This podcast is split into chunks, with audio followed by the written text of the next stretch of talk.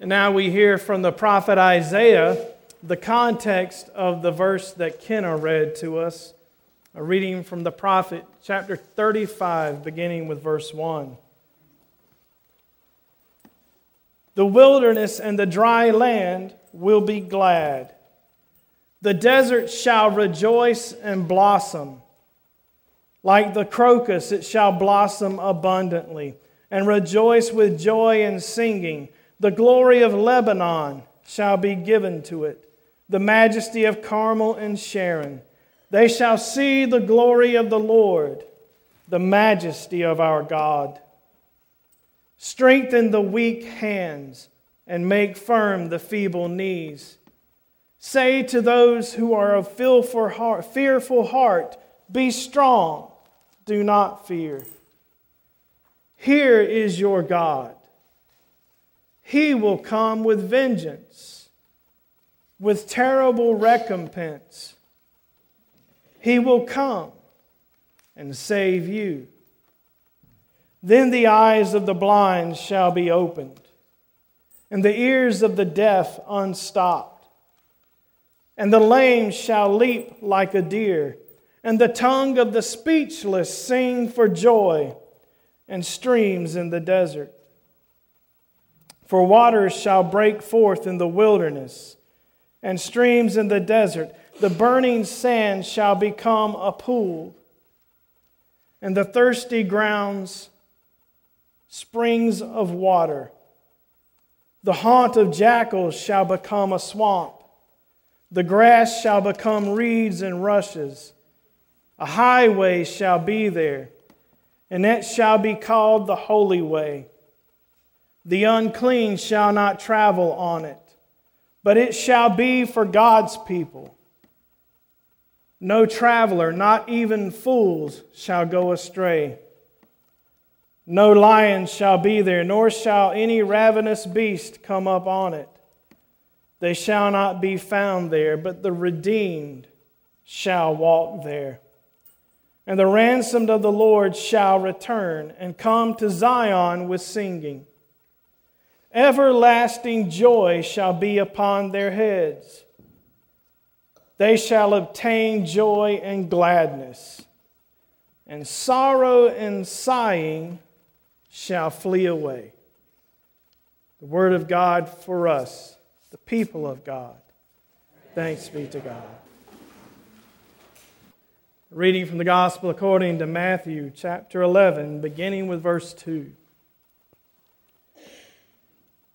When John heard in prison what the Messiah was doing, he sent word by his disciples and said to him, Are you the one who is to come, or are we to wait for another? Jesus answered them, Go and tell John what you hear and see. The blind receive their sight, the lame walk, the lepers are cleansed the deaf hear, the dead are raised, and the poor have good news brought to them. And blessed is anyone who takes no offense at me. As they went away, Jesus began to speak to the crowds about John. Why did you go out into the wilderness to look at? A reed shaken by the wind? What did you go out to see? Someone dressed in soft robes? Look, those who wear soft robes are in royal palaces. What then did you go out to see? A prophet? Yes, I tell you, and more than a prophet. This is the one about whom it is written See, I am sending my messenger ahead of you, who will prepare your way before you. The word of God for us, the people of God. Thanks be to God. Now you may be seated.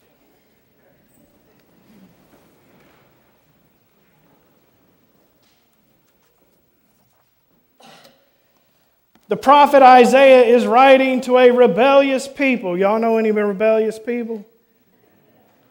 That he fears are in serious threat of judgment.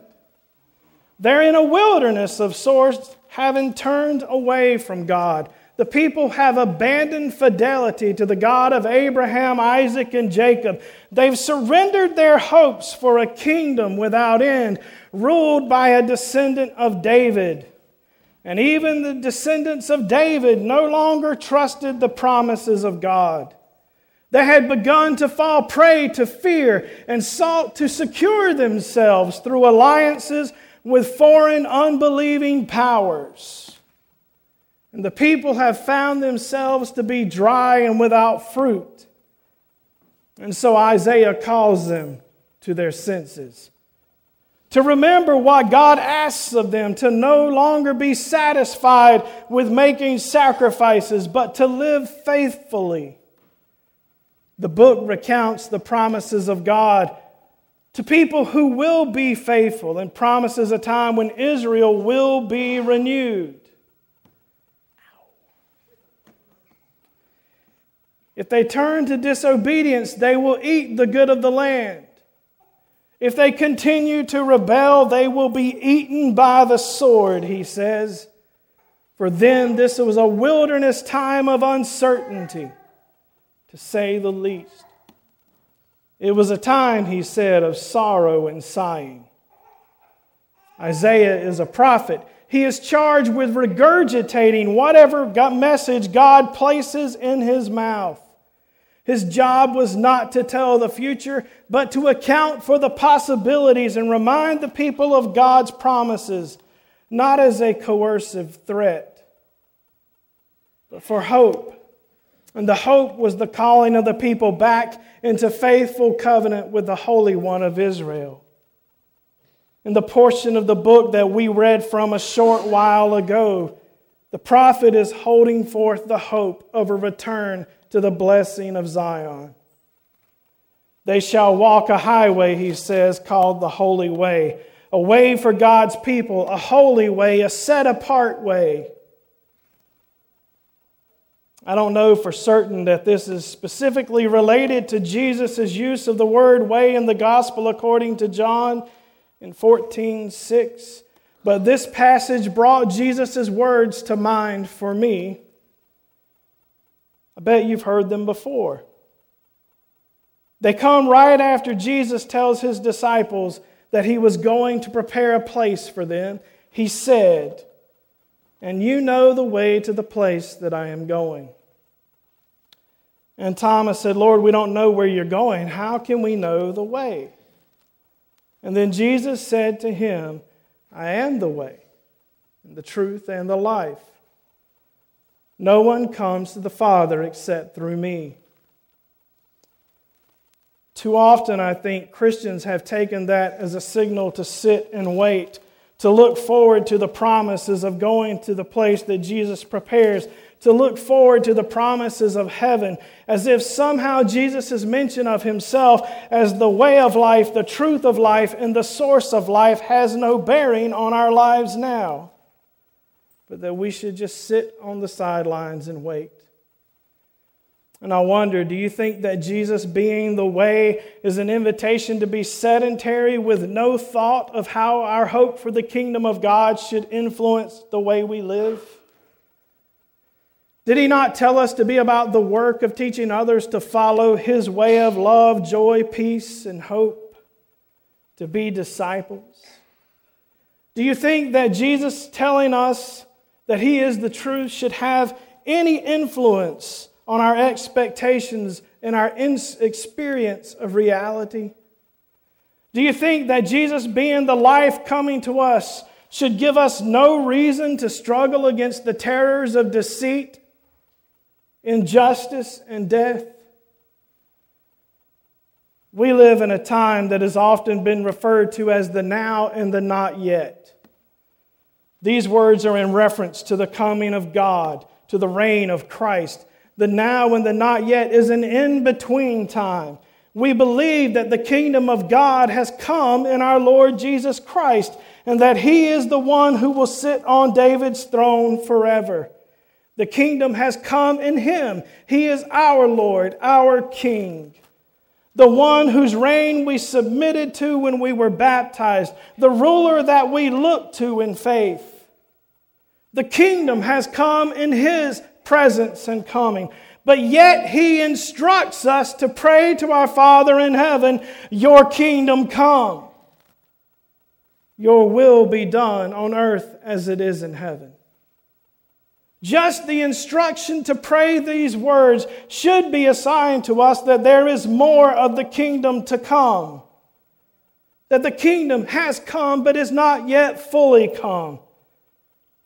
The kingdom is now comprised of every person who calls Christ Lord and lives in submission to his reign over their lives. And the kingdom is not yet because not everybody has bent the knee to Jesus. Kingdom is not yet, but one day every knee will bow and every tongue will confess that Jesus is Lord. But apparently, dear ones, that is not this week. The renewal of all things is not yet complete. We live in a tension. There is a tension to our daily life. We hope for the renewal of all things, yet we continue to see evil and death in the world. We live in an earnest tension, the same tension that was in the mind of John the Baptist when he sent his disciples to encourage Jesus to get on with the program. His thought was obviously wandered into doubt about even the witness to Jesus' promise that he himself spoke when he said, Here is one greater than I. So he sends his followers to ask Jesus, Are you the one who is to come? Or should we wait for someone else? Behind this is John's imprisonment and his likely knowledge that Isaiah had promised that when the Messiah comes, the captives would be set free. But yet he remains in prison. John is searching for an affirmation that what we read in Isaiah and the words of Isaiah 33, verse 22, are being fulfilled. Isaiah wrote there, The Lord is our judge. The Lord is our ruler, the Lord is our king, he will save us. For some modern Christians, that promise has come to be all about escaping from this world, to leave creation behind. It's come to be synonymous whatever hap- with whatever happens when we die, and not congruent with our scriptures teaching that we can be delivered from sin in this life that we can expect to see glimpses of the just kingdom and the rule of Christ now. And Isaiah gives the greater hope, writing, The desert rejoices and blooms. That's not just about a piece of ground, dear ones, that's about our hearts. The desert rejoices and blooms. The people see the glory of the Lord, the majesty of God. The ransom return with singing with everlasting joy on their heads, and sorrow and sighing flee away. Listen, I too hope for heaven at death, but I also hope for more, for transformation in this world now. To one day find that there is no darkness in my heart I long for the resurrection and the new creation to come. But we are in the now. Christ has come. By his death and resurrection, we have the promise that even though we die, yet shall we live. But we are also in the not yet. We still see death all around us. Christ will come again, and the fullness of the kingdom of God will come with him. But here now we are in the time where Jesus said the good news of the kingdom will be proclaimed throughout the world. And yet, because of the increase of lawlessness, the love of many will grow cold, even the faithful dear ones. Those who are in Christ and have faith in Christ live in faithfulness to the King, awaiting the transformation of all things, including their own heart and yet sorrow and sighing seem to show no sign of fleeing away from us. We live in the time that Peter warned would bring scoffers out of the woodwork, people who laugh at us and call us delusional dreamers as they point to the fact that the world continues to fall apart even as we proclaim that the kingdom of God has come. And perhaps if we lose sight of Christ and the hope that lives within us, we too might ask Jesus, Hey, are you the one to come or should we move on? What are the signs of new creation? What are the signs of a holy way? What are the signs of the kingdom of love, joy, and peace? When will the redeemed walk through a world untroubled by sin and death? Jesus' response to John's question was to send word of what he was doing. Things that fulfilled other promises of the prophets signs to John that in Jesus the, truly, the kingdom truly has come and is coming. And so he tells them, Go, tell John what you hear and see. The blind receive their sight, the lame walk, the lepers are cleansed, the deaf hear, the dead are raised, and the poor have good news brought to them. And blessed is anyone, he says, who takes no offense at me especially those who are willing to continue to wait. But probably to John's disappointment, Jesus didn't tell him, I'll be there in a minute to open the door of his prison cell. So, what signs are available for us? Amidst all the sorrow and sighing that surrounds us, what glimpses of God's kingdom and the reign of Christ are available to us? I was pondering that question this week, trying to give some ingenious, leave no room for doubt sort of answer that gets your sermon published in the Advocate or something like that. And while I was thinking about that, Kelly Gottheimer walked these pages into me because of a discussion we had had earlier about a little girl called Athena Strand who was killed by a FedEx driver. I had said that if no one else would do it, I would be willing to put a bullet in him. Just being honest.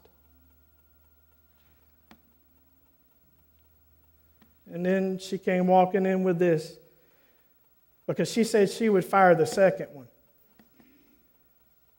And we lamented that our hearts could feel that way. And she walked in and handed this to me, and if you can bear with it, I want you to hear this.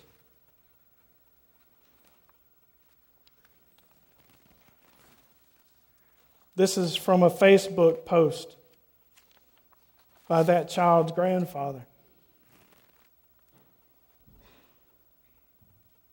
He writes, I can't quiet my mind and I have to share this. A friend just asked me the other day if I believe God speaks to people, and I happen to know He does as He is speaking to me now. This flesh, this man that I am, is angry. And I want five minutes in a cell with the psycho that took our Athena away from us. But there's a soft, gentle voice in the back of my head telling me I need to forgive him. This flesh man wants that psycho to burn in hell for all eternity. Yet that gentle voice continues to tell me I need to forgive him. This flesh man hopes he remains blind and deaf to the message of salvation and never sets foot in the same heaven that I know in my heart my darling Athena resides in now. And yet that gentle voice persists. Why, you ask? Because hate is a powerful force that will take root in your soul. God wants to protect us from all that hate. Hate is the gateway for the evil we see growing in the world today. If you stood that man before me right now, because of the hate that's trying to root itself in my mind, I would probably kill him. Then that hate would root itself in my heart and I would be destroyed. That gentle voice is the Holy Spirit of God speaking to me right now. He's reminding me that my Savior Jesus willingly laid himself on a cross and died in my place to reconcile me to God the Father. But he also did that for all of us. Even this man that my flesh so hates at this very moment. I am a sinful man. Yet I've heard this voice before and I miss hearing this voice. If I allow this hate to consume me, that voice will fade and eventually be silenced. Then that ugly spirit of hate will have succeeded and that's why this gentle voice persists to tell me that I need to forgive this man. It's for my protection and my peace. It's to set me free from this hate and allow me to continue to hear God's gentle voice. There's not one ounce of my flesh that wants to do this or say this, but my spirit has heard God's voice. And right now, while tears flood my eyes, I declare publicly that I forgive this man. Hate will not win. I hope my family will understand that I don't do this for the sake of this man. I do this for the sake of my family and myself and to honor the voice of God who has given me the strength to say this. I do this to honor our precious Athena who knew no hate. This man won't be allowed any real estate to live in my brain. He belongs to God, and God's justice will be done. Love conquers all and forgives. Today I choose love, and hate loses. This man chose to be true to who he is.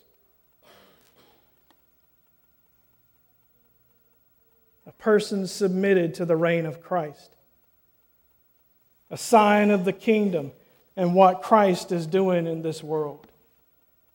In this grandfather's words, I hear soothing, healing, and refreshing waters breaking forth into the dry and barren hurt of wilderness doubt. I hear of God strengthening his weak hands and feeble knees, strengthening the soul of a man to a degree that seems near impossible to me. I hear a reminding call be strong, do not fear. I see eyes blinded by hate and vengeance and loathing open to the possibility of forgiveness and life. I see the burning sand become a renewing pool. all as the grandfather of a child chooses to heed the call of God on his heart and be faithful, to walk the holy way of Christ, the way of mercy and of love and of peace. I see a man allow his life to be impacted by the one who is the way, the truth, and the life.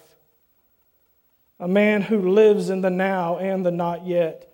A man surrounded by sorrow and sighing. We, dear ones, live in that same time. And those same voices of sorrow and sighing still ring in our ears. But I say to you, be strong in the Lord and the power of his might. Rest in the promises of God and do not give in to fear. Look to the coming of Christ. The kingdom is coming. Sorrow and sighing are passing away. In the name of the Father, the Son, and the Holy Spirit. Amen.